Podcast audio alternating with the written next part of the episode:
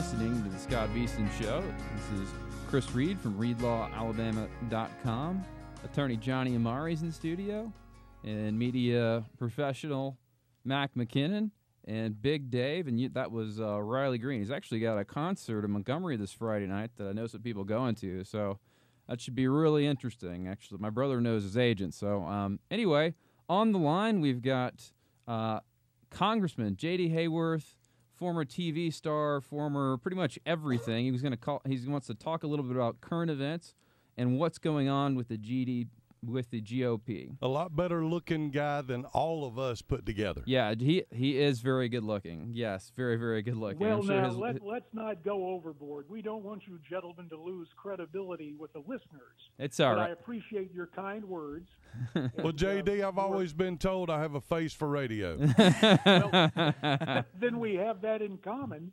And uh, I was just going to comment you guys have mellifluous voices, and they match your superior intellect, and so here we are. Okay. Having a great visit. Well, wow. hey, and, and JD, before we get too deep into this, this is Johnny Amari. I'm an attorney here in Birmingham. I just I do need to say that I actually married one of your constituents. I married a girl from Queen Queen Creek. I think that's right. Queen Creek, that's Arizona. Right and uh, she lived out there when you were serving. So, uh, and she is a lot more attractive than I am. So a lot. Well, see that you know we are blessed. That's another sign from God that He looks down and has mercy on miscreants like you and me. and uh, congratulations, Johnny, that you got a lady from Queen Creek. And uh, when you all come back for a visit, you'll see just how much that area has grown but uh, I got to tell you, it's good to be with you all today. And as I always point out, this is the South, just the Southwest. Something to keep in mind. There you go. And it, yeah, very good. Yeah, but JD, y'all don't have sweet tea like we do. Yeah, that does bother me. well, that's well, that's true. There are certain there are certain uh, variations, but uh, as a native North Carolinian who ended up at Arizona, and I am no stranger to sweet tea. So we got that going for us. Now, uh, well, JD, we just want to get your thoughts on a few things. I mean, me and Johnny are attorneys, so we've been really interested in what's going on with Paul Manafort and sort of these ru- these Russian investigation stuff that less than one percent of the country thinks is important, and it's getting nothing but news coverage. And then we're looking at these facts with Manafort, and again, like you can you can find anything on anybody that does international business, and it just seems like this was so long ago. And there's no doubt Manafort's a shady dude. Everybody knew the guy was a shadester. But to go back 11 years and get him on not registering for something, to me is really petty. But where where do you think this Mueller thing is going? Because me and Johnny have different views on it, and Mac actually has an interesting view. We're going to let him chime in on this as well. But I wanted to get your take first. Well, let me let me point out, for purposes of full disclosure, JD in my name is not Juris Doctor. It's John David. I'm not a lawyer, never played one on TV, but did help to make laws for six terms in Washington. So it's your fault. You, well, no, actually, things were going pretty well when I was there. I guess people started taking it for granted, but that's another story for another. Listen, here, here's here's uh, the term we often hear and you're pointing it out when you're evaluating what goes on. A prosecutor exercises prosecutorial discretion. What we are seeing with the appointment of a special counsel is prosecutorial indiscretion, where they're they're not being even discriminate, matching up the offense to uh, to uh, comport with uh, the standard sentencing guidelines. If Paul Manafort were to spend every day in the slammer with what he has been charged with, now you correct me if I'm wrong, but I think we're looking at what 302 years when the standard incarceration is what less than a year or 18 months. Right. I'm not trying to cop a plea, but let's let's step back for a second because this is why the dominant media culture, the alphabet networks, the New York Times, the Washington Post, and everyone is into overdrive with maximum coverage of microscopic detail. They want you and me and the American people and independents who are saying, we know this is a scam about Russia. They're wanting us to forget that the party in power in 2016 set up surveillance of the opposition party That's right. for political purposes and enlisted the help of foreign agents and paid foreign agents from taxpayers' funds. In other words, they took the full faith and credit of the American government and uh, camouflaged a political, uh, a corrupt political act with the flimsiest of excuses, of, of excuses, which is national security. In short, the Obama administration, Secretary Clinton, and the Democrat National Committee, in my humble opinion, committed massive fraud and deception on the American public. Well, Mac, you have an opinion on this. I'd love for you to chime in and then ask a question to JD. Yeah, well, you know, I think it even extends further than that. I've read some things that it goes international, and that uh, some of these countries, like in, you know, in, uh, Britain, you know, uh, with the fi- with Five Eyes, you know, these groups like New Zealand and I think Australia's in there. I don't know much about it, but they say that the international uh, community, some of these other countries, also colluded in trying to take down and surveil the Trump campaign and worked with the previous administration. And what's so funny to me is Obama comes out a month before the election when Trump's going around saying that the election's rigged, the election's rigged, they're going to rig it. He says it's not possible to even consider uh, rigging an election in America. And uh, a month before. Now, supposedly, they want us to believe now that the entire time leading up to the election, the government knew there was meddling. The government knew this and that, and that they were countering it. And that's why they had these confidential human informants to counter that. And uh, a month before, Obama publicly is saying the complete opposite, which he's saying it's not even remotely possible to rig an election or have influence from other countries to change votes or swing votes. And so, if they were so aware of it, why would he be saying that four weeks before one of the most controversial elections in, in history? Ah, uh, Mac, you're doing what the left doesn't want to see. You're putting everything in context. Way to go, Mac. The, Way to be terrible. All right. remember, remember, Mac, and everybody else within the sound of my voice. Remember what the what the left is allowed to do. The left, you know, when when we were involved in debate, and maybe some of you were involved in it, not only in moot court but in in competitive forensics in high school and college. Remember, the right to define terms in a debate goes to the affirmative team. If you were to transmogrify that onto politics, that would be the majority.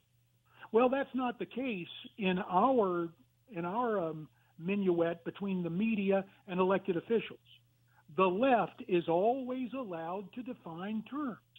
That's why back in what was it, 2006, Nancy Pelosi on one hand can go out and march in the gay parade in San Francisco, and uh, even in the midst of all of that, turn around and go to the House floor and attack Republican members who may have been involved in misconduct with with uh, with same-sex pages. Now, don't misunderstand me. I'm not condoning that conduct, but the left is given wide latitude. They can indict their political opponents for positions that they ostensibly hold uh, every day of the week. But uh, for that half hour, when they take exception for political purposes, then all the context and all the pretext is stripped away, and they are empowered by their uh, leftist friends in the media to define the terms of the debate. Yeah, that is frustrating. Do you think that the Democrats are going to be able to have the kind of blue wave that some people say they can have? Or do you think like me like I, I think that they're so out of touch with even sort of the moderate democrats in their own party that i really don't see them winning the house. They might get close and things can always change but you can't just run against trump. You have to actually alt- uh, offer an alternative you know? It's like you know whenever you're talking about your law firm i always think you're you're not, you're offering something unique and different from other law firms, and that's what distinguishes you, and that's sort of what I've I've been doing. And you know, it's the Democrats. Their message is for the people, which is kind of funny because there's a law firm in Alabama called Morgan and Morgan, and it's hashtag for the people.